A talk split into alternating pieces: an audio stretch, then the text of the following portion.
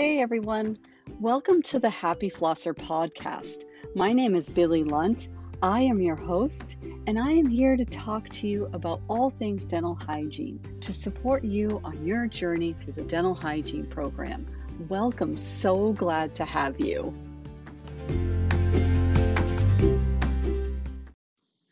Osteology is the study of structures and the functions of the skeleton and bone. In this episode, we're going to be taking a look at the cranial bones and the facial bones that make up the head. And this is especially important for the dental hygienist to be familiar with the bones that make up the head to help us with the identification of landmarks during our extraoral, intraoral exam, as well as when we administer local anesthesia or perform radiographic interpretation as part of our assessment in the clinical setting. Just like you learned in your other courses, there can be multiple dental terms associated with the very same structure. So as a dental hygiene student who's first learning the landmarks, this can be quite challenging. So let's take a look at all of it together. Are you looking for study sheets? I've created study sheets that cover the content of this episode. If you're interested or that's something that's going to help you on your learning journey, you can click the link listed right in the description of these show notes. Happy studying!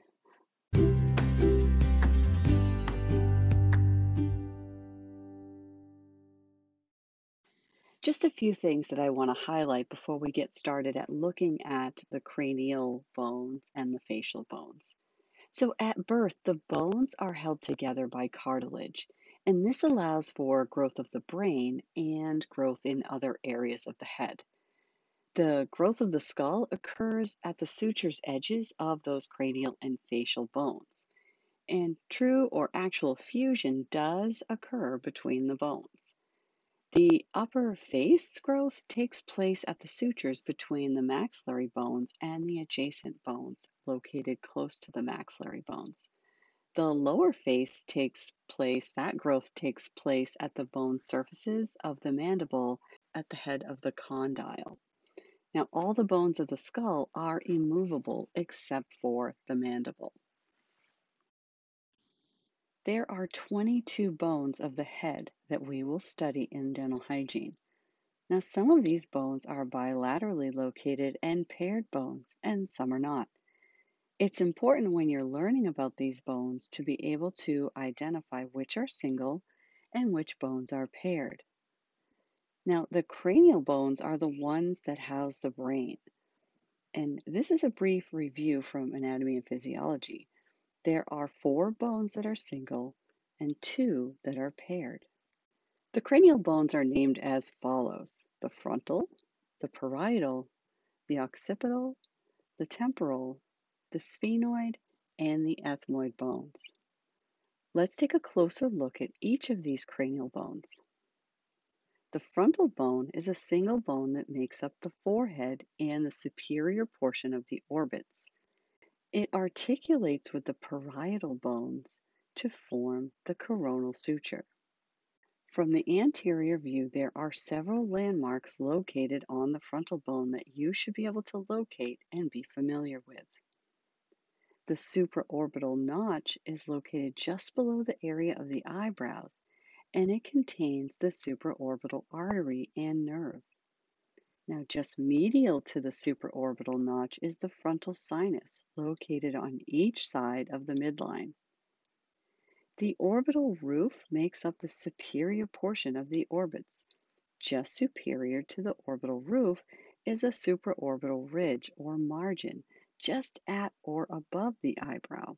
On the lateral sides of the frontal bone is the zygomatic process. The lacrimal fossa is located on the inferior surface of each orbital plate of the frontal bone. Just underneath that zygomatic process, and it contains the lacrimal gland. This is the inside portion of the supraorbital ridge. Now remember, all of these landmarks are seen from the anterior view. The glabella is a bone prominence that represents the most anterior portion of the forehead when you're viewing from the side profile of a patient, and it's located right at the midline. Taking a look inside the orbit, still from the anterior view, you can locate the superior and inferior orbital fissure. These are created by the frontal and sphenoid bones and are located in the back or superior aspect of the orbit. Now, the parietal bone makes up a large part of the vaulted area of the skull. It makes up part of the sides and the top of the head. From the superior view, you can see the sutures that articulate between the different bones that make up the skull. The coronal suture articulates between the frontal bone and the two parietal bones. The sagittal suture articulates the two parietal bones, and the lambdoidal suture articulates between the parietal bones and the occipital bone. From the lateral view, you can see the squamosal suture, which articulates between the parietal bone and the temporal bone. The occipital bone is a single bone that makes up the base of the skull. The occipital condyle is a bilateral concave bone located at the base of the cranium, and this condyle forms the base for the head to articulate with the cervical spine. Condyle articulates with that first cervical vertebrae. The foramen magnum is formed completely by the occipital bone and provides passage for the spinal cord. The hypoglossal canals are located on each side of that foramen magnum and allow for the passage of the hypoglossal nerve. The jugular foramen is located within the notch between the occipital and temporal bones and carries the internal jugular veins. Let's take a look at the temporal bones. Now, these are paired cranial bones that form the lateral walls of the skull. The temporal bones articulate with the mandible on its articular fossa. Some other landmarks on the temporal bone are the styloid process, the mastoid process, and part of the zygomatic arch. The glenoid fossa on the temporal bone is where the condyle of the mandible sits, and the mastoid process is where the attachment is located for the sternocleidomastoid muscle. There are three sections that make up the temporal bone: the squamous, the tympanic, and the petrous. Starting with the squamous portion, which is the flat, thin part of the temporal bone. This area provides the cranial portion of the TMJ. The tympanic portion contains the external acoustic meatus, which is a short ear canal that leads to the tympanic cavity. The petrous portion of the temporal bone is the posterior portion just behind the tympanic portion, located between the sphenoid bone and the occipital bone. The petrous portion is a pyramid-shaped wedge located on the floor of the cranial cavity.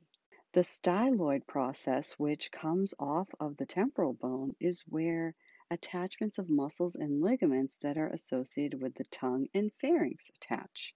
The stylomastoid foramen located between the styloid process and the mastoid process carries the facial nerve. The jugular foramen, which is located within the jugular notch and is part of the temporal and occipital bone, houses the internal acoustic meatus and the vestibulocochlear nerve. The sphenoid bone is a butterfly-shaped single bone that is divided into four parts: the body, the greater wing, the lesser wing, and the pterygoid process. Within the body of the sphenoid bone, there is a pituitary fossa, which can be seen as a depression that houses the pituitary gland. The pituitary gland attaches in the sella turcica. Now let's look at the greater wing of the sphenoid. This is known as the bottom shelf, and it spans the width of the skull. The superior orbital fissure is located just under that shelf. Now, the greater wing makes up the back wall and the floor of the orbits. The greater wing of the sphenoid bone houses the foramen rotundum, which is the location of cranial nerve 5-2. It also houses the foramen ovale, which is the location of cranial nerve 5-3, the mandibular branch. The greater wing houses the carotid canals, which bring blood supply to the brain. The foramen spinosum houses the mandibular artery. Let's just say there's a lot going on the greater wing of the sphenoid bone. The lesser wing of the sphenoid bone is composed of two thin triangular plates. The lesser wing makes up the posterior roof of the orbits and contains the optic foramen. Both the greater and lesser wings of the sphenoid bone are split by the superior orbital fissure. There are four pterygoid plates of the sphenoid. The pterygoid plates of the sphenoid bone are thin wings of bone that are found directly inferior and lateral to the palate.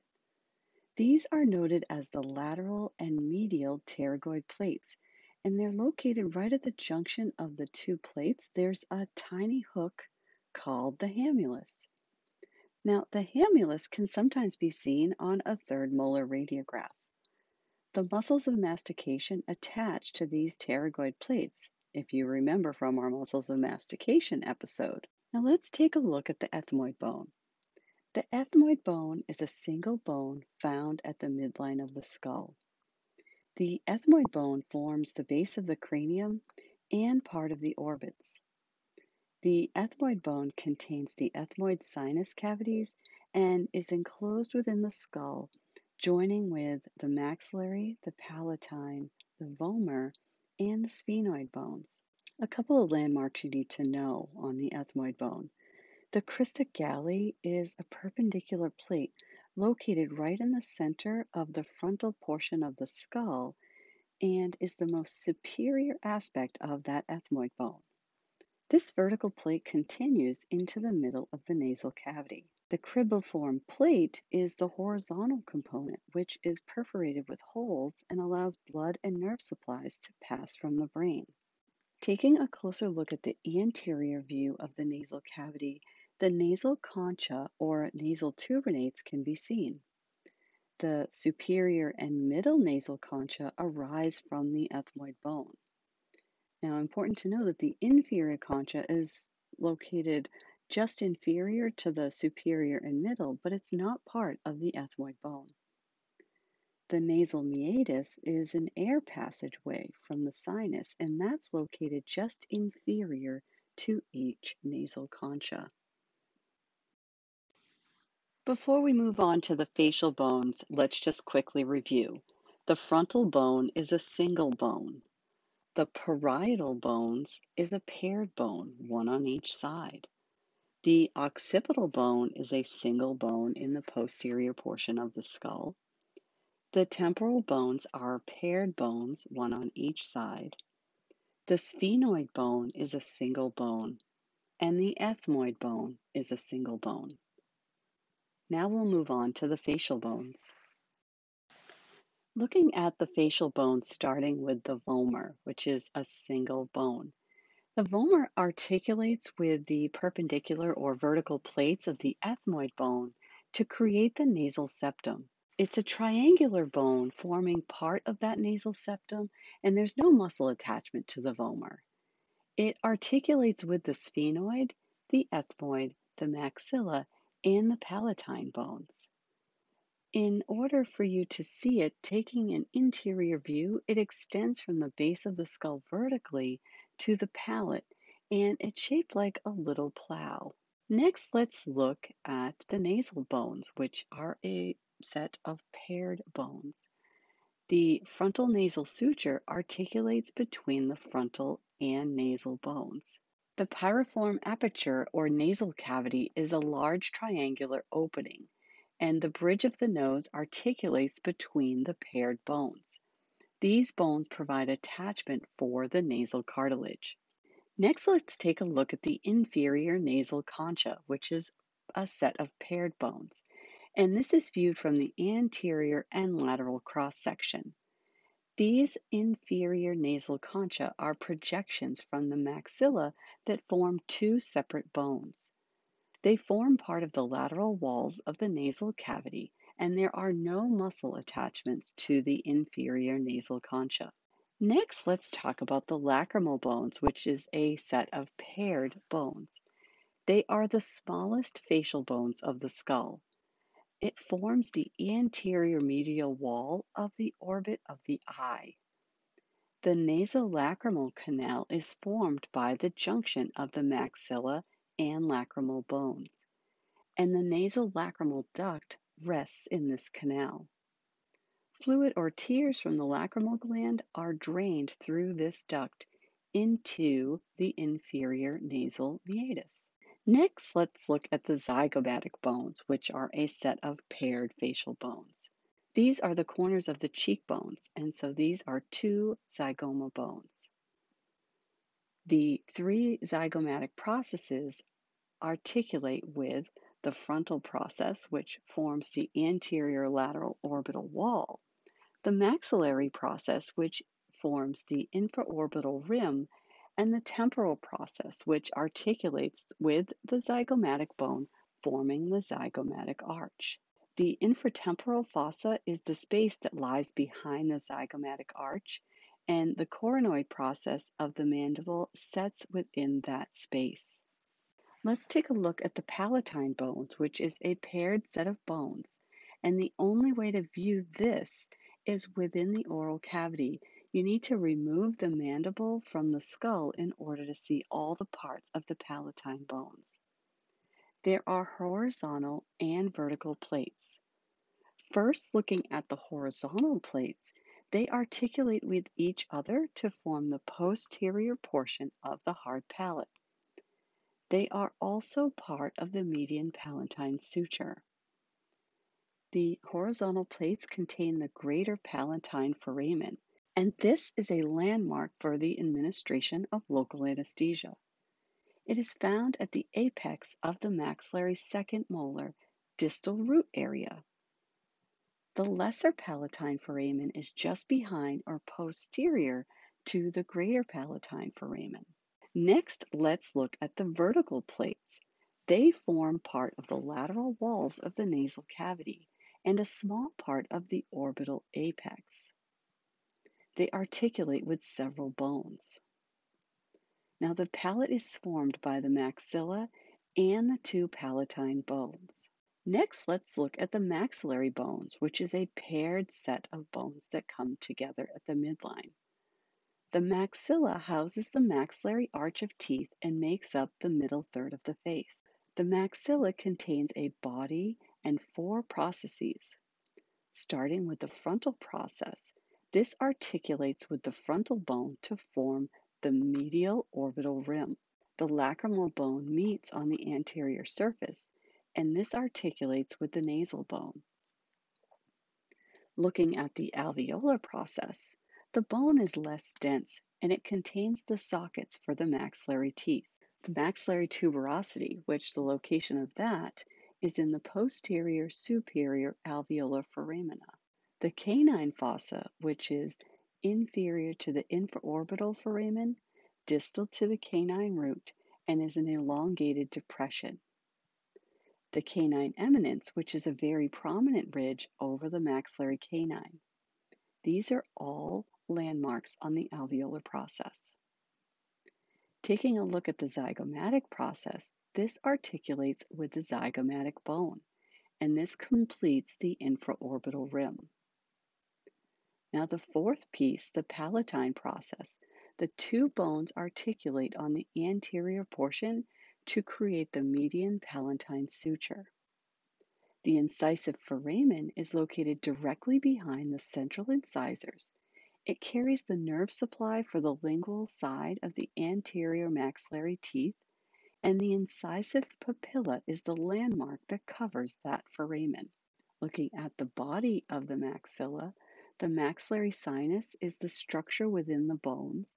There is a pair of large hollow spaces for the maxillary sinuses, and you can see this on radiographs. The important piece of clinical information about the maxillary sinus, it is in close proximity to the roots of the posterior maxillary teeth. Taking a look at the nasal spine, there are small projections which can be sometimes seen on radiographs, and the vomer and the two maxillary bones articulate here. In the infraorbital foramen, This carries the infraorbital nerve. It is tender when palpated clinically. Taking a look at the mandible, which is a single bone, it is the largest, strongest, and only movable facial bone. It articulates with the temporal bones on both sides of the face. And the mandible is much more dense than the maxilla. And this is really important information to know before you begin understanding how to use local anesthesia in the clinical setting. Let's take a look at the parts of the mandible. The body, which is the horizontal portion, runs from the anterior to the lateral aspect. The angle of the mandible is where the body and the ramus of the mandible join, and the ramus projects vertically and backward from the body of the mandible. Some of the landmarks that you want to be familiar with on the mandible include the body, which houses the mental protuberance, the symphysis, which is located on the body of the mandible at the midline. The alveolar process of the mandible contains the sockets of the teeth. The mental foramen, which is located bilaterally on the external aspect. This is below and between the roots of the first and second premolars. And you can sometimes find this on a radiograph. The retromolar triangle, and this is distal to the third mandibular molar on the retromolar pad. The genial tubercles, which are internal or medial and part of the body of the mandible, that from the midline on the internal surface provides points for muscle attachments, if you remember from that episode. The mylohyoid line, which is a horizontal ridge seen on the interior body of the mandible. The posterior teeth roots may extend below this line, and it's also seen on radiographs and known as the internal oblique line. The sublingual fossa is a depression anterior and above to the mylohyoid line, and this accommodates the sublingual gland. The submandibular fossa is a depression found below the mylohyoid line, and this accommodates the submandibular salivary gland. The mandibular canal carries blood and nerve supply, and you can see this on radiographs. This is internal or medial on the angle of the mandible. The mandibular foramen is located bilateral on the ramus, and it forms the opening of the mandibular canal. This is the passage for the inferior alveolar nerve and blood vessels. The lingula is a bony protuberance or overhang anterior to that mandibular foramen. The external oblique line is located on the external surface, and it forms a crest where the ramus joins the body of the mandible, and you can see this on radiographs. The internal oblique line, which is an extension of the mylohyoid line, is a companion to that external oblique line, and it's on the interior surface of the mandible and can also be seen on radiographs. The condyle is the rounded component of the ramus, which articulates with the temporal bone, and this forms part of the TMJ. This is that rounded end of the mandible. Now, the coronoid process, which is also located at the end of the ramus, is the superior margin which forms the anterior border of the ramus, and this provides points of muscle attachment. When the jaw is closed, this process lies behind the zygomatic process within the infratemporal fossa, and it has a pointed end on it located just above the retromolar pad. The mandibular notch on the ramus is a concavity that's between the condyle and the coronoid process. The coronoid notch, located on the angle of the mandible and the ramus, is just behind the retromolar pad, and this is considered the anterior border of the coronoid process, where the ramus and the body join together. This is a key anatomy point for the inferior alveolar nerve block. So you'll be feeling and palpating to find that coronoid notch when you're performing an inferior alveolar nerve block when you take local anesthesia. So just as a review of the facial bones, the vomer is a single bone. The nasal bones are paired. The inferior nasal concha is a paired bone. The lacrimal bones are paired bones. The zygomatic bones are paired bones. The palatine bones are paired bones. The maxillary bones are paired bones. And the mandible is a single facial bone. It is important for you to know the landmarks of the skull and the facial bones for a number of reasons.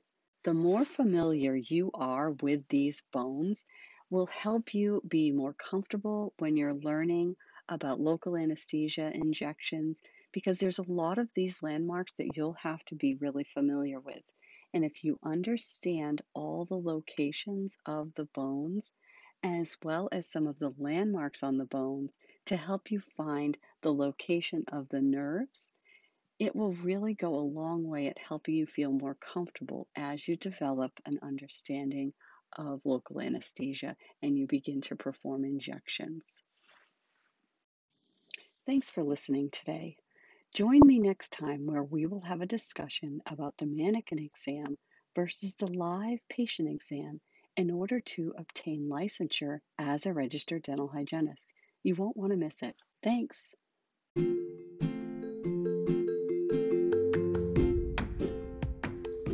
I would invite you to ask any questions at all that you need answered. Sometimes questions come up when you're listening to this podcast. If you have a question, most likely someone else has the very same question.